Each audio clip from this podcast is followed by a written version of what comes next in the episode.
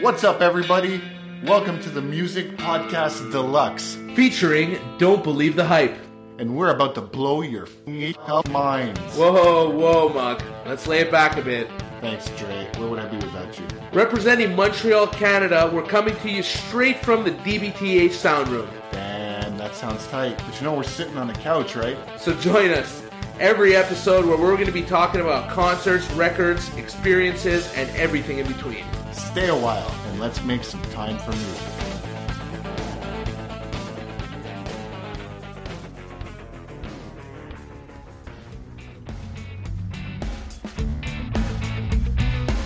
Welcome to the Master Track, where Muck and Dre talk to you about a song they just can't seem to take off repeat.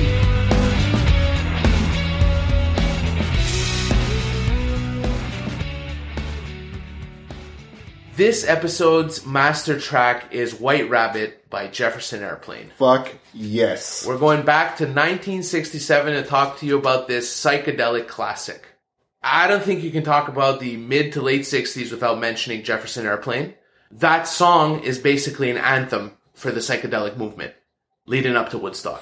Well, I think everybody knows White Rabbit. When that intro comes on, all kinds of things come to mind. You can talk about movies where it's been featured, all those Vietnam War movies, for example. Mm-hmm, And of course, you can't mention the psychedelic movement without talking about LSD. The entire genre was based on trippy, kind of out there sounds, groundbreaking recording, new instrumentation, things like the sitar and the harpsichord and all kinds of different organs. I was listening to uh, Pink Floyd. I think I heard a flute. Definitely Pink Floyd would be one of those bands that was really involved at that point in time. It's undeniable that after White Rabbit was released, that many bands were influenced by that song and that genre of music. And that is why it is this week's master track. This is uh, season one, episode number six, and we're all out of whack, doing shit in reverse order and stuff. Who knows what could happen this episode? That's Beyonce in the background. I got my dog here. We're recording during the day. It's completely abnormal. Everything's upside down. There's a reason why it's all out of whack today, though. We are bringing you a psychedelic special here. We're going to be talking about the psychedelic movement in general, give you a little bit of history, and then jump into a subgenre of psychedelic rock, which is stoner rock. All this kind of came about because we're headed to the All Them Witches show on March 12th at Bar La Ritz. We cannot wait. Yeah, it's going to be awesome. And, uh, you know, just preparing for this episode, I've been throwing on old psychedelic rock playlists and old stoner rock playlists, and there's just so much good music in two categories in general. It's just such a great listen. The psychedelic movement started in the mid 60s. It was fueled by this huge popularity, the drug called LSD. The hippies had a lot to do with this, right? Well, yeah. They'd want to take LSD and just completely trip out, you know, hallucinate, just completely vibe out. As artists started experimenting with LSD, the music changed along with that. I mean, it just goes to show the, the depth of music that was in that era, right? I mean, we used Jefferson Airplane as our master track, but there's just so many more bands. Grateful Dead, Jimi Hendrix Experience, um, The Doors, of course. You're talking a, a lot of Pink Floyd, the Yardbirds before Jimmy Page and Jeff Beck split up. Even bands like the Beatles and the Rolling Stones ended up doing psychedelic tracks, if not psychedelic, psychedelic albums. Sgt. Pepper, the Beatles, is one of the most epic psychedelic albums that was ever recorded. And I mean, from there, you can see the progression into the 70s with progressive rock, uh, heavy metal. It kind of just fueled that energy to shift. Well, the drugs changed. Absolutely. The drugs had a lot to do with it, I guess, when you really think about it. So this kind of need for change and this need to kind of flip music on its head and try different things, that energy carried into the 70s, into progressive rock, into heavy metal. Bands like Black Sabbath and Rush, oh, Genesis, So. Pink Floyd. This was the kind of motivation that was needed to get music to where it went. So let me ask you this. What do you think if these psychedelic rock acts did not exist, where do you think music would be right now? But that's exactly my point. I have no fucking idea. It'd be a whole different kind of uh, climate. Imagine that. Yeah, I mean, if you if you really want to stretch it, you can say that because of the psychedelic movement, we then had new wave and punk rock and alternative rock and grunge. This was the original catalyst. We've been talking about the music and the influences and where where it's come from a little bit, but I mean that all changed, right? And there was a, a fundamental shift after Woodstock.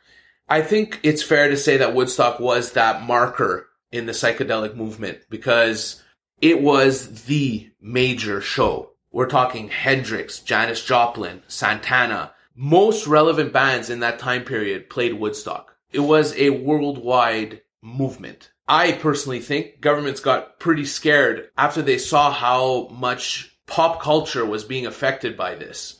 And they really cracked down on LSD and hallucinogenic drugs after Woodstock. It changed the movement after that. Okay, so fast forward about 20 years. So from, uh, jump from the 70s to, uh, the 90s, early 2000s, right? And we've got a whole new genre and or subgenre of, of music that's, that's been birthed from all of this. Yeah, some people like to call it neo psychedelic rock. Often stoner rock is the label that would go on one of these bands. But in essence, it is that same psychedelic spirit to do something different, to not adhere to the conventional rules of songwriting. Mm-hmm. Push the limits, push the envelope. And we're talking Queens of the Stone Age. We're talking, uh, Kyuss. We're talking All Them Witches most recently. Five Horse Johnson, Five Horse Clutch. Johnson, that's right, yeah.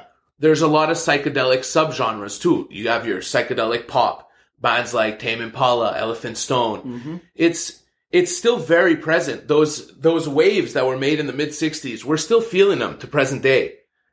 I didn't- personally, I love it. I mean, it's just such a wide spread of music that you can go through hours of great content, you know, and, and Yeah, absolutely. And I mean, I know a little bit about your history, that early Queens of the Stone Age, that's really close to you, you know? So it's influencing our musical taste still today. And take a band like Clutch, for example. I wasn't really big into them at the start, and I I started listening to a little more stuff, and I think the song that really hooked me from them was um, Electric Worry. Oh, what a powerful song, man. It's just like high energy, in your face, really cool. While I was looking into Clutch, um, I found out on Electric Worry there was some some influences from another band called Five Horse Johnson. So yeah, you first I- picked up, you picked up a couple records, right? Yeah, I picked up two of their records, so I had never heard of them before. And, you know, as I was researching, I came across them on YouTube and I started listening to, uh, so- some of their stuff. I had no idea where it was from. I just kind of the first couple things I found I threw on and I, you know, I saw some very awesome similarities between Clutch's song and some of the Five Horse Johnson stuff. they have this brand of rock that you just feel like drinking to. Yeah. Like in a dirty bar, kind of like Red Fang. Red Mm-hmm. Fang is one of these bands too. Prehistoric Dog. Yeah, what a song, man. And the video for that is really fucking cool. Oh, it's it's fucking funny actually. Yeah. And then, you know, most, most recently, and we've been talking a lot about All Them Witches, their new album, Sleeping Through the War, dropped on Friday, and we've got the show coming up, coming up in two weeks. I cannot wait, man. So, I mean, we've just been full blown listening to this psych rock, stoner rock. I, I like it. You know, it's, we're coming onto the spring here. It's kind I'm, of, I'm uh, tripping balls personally, man. I'm I'm going I'm going through this really inexperience. This whole thing has been very very cool. Yeah, and I think it's going to influence some of my vinyl decisions over the next couple months. Yeah, sure. totally, totally. You know, I could see myself picking up some Cream maybe, or uh, getting into another Jimi Hendrix album, or who the hell knows? Mark, we're gonna we're gonna have to find work on the side, eh? to pay for all these. We need uh we need a side hustle. I know this podcast is our side hustle, but we're gonna need a side hustle that like to the podcast. oh yeah, we, we gotta bank something here. We gotta I don't know maybe we can help old ladies carry their groceries. Hit them with some news, man. News at the end. We're Yeah. just completely breaking all the fucking rules today, man. All of them. So we have a few big announcements. Rockfest released their lineup on the 24th. It's gonna be sick, dude. I cannot wait. June 23rd and 24th in Montebello, we got Rammstein, Queens of the Stone Age, Iggy Pop, Alexisonfire, The Offspring, Megadeth. Wu Tang Clan. That's right.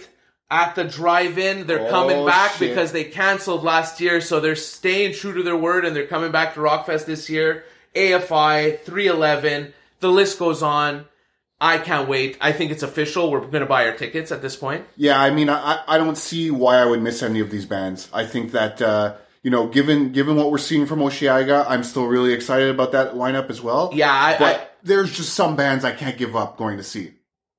Osheaga, Osheaga had some announcements this week too. Yeah, they're early. Unlike most years where they released their lineup in April, this year they put out a game. It was a, a match game. Pair Okay. up the things, and through the game, you were able to see which bands were going to be coming up. Just a few. They only released 53 names. Okay, so what do we got so far? We got Rag and Bone Man, Foster the People, Run the Jewels, Die Antwoord, Cage the Elephant, just to name a few. Yeah, so I mean, they're, they've already announced a, a lot of big acts, but I'm, I think they're saving something. They got something up their sleeve that we don't know about yet. There's going to be a few big names coming up. There's rumors of Muse, rumors of Tool, rumors of Jamiroquai. We'll see. So, I mean, I think uh, we had a little bit of fun this week, uh, throwing throwing the episode around on its head a little bit, and Yeah. uh, kind of spicing it up. And you know, it it, uh, it changes the flow a little bit. We hope you guys had as much fun as we did. Push subscribe so you can stay up to date. Go on Facebook, write to us if you have any questions or suggestions. Bands that you'd think would fall under the psychedelic or stoner rock label, we'll throw them into the playlist on Spotify. So make sure you check that out. Like Dre said, hit us up on Facebook at the DBTH guys. Shoot us an email at the DBTH guys at gmail.com. We'll get back to you, and uh, hope you guys have a lot of fun. So remember, everybody, make some time for music. It's fucking important.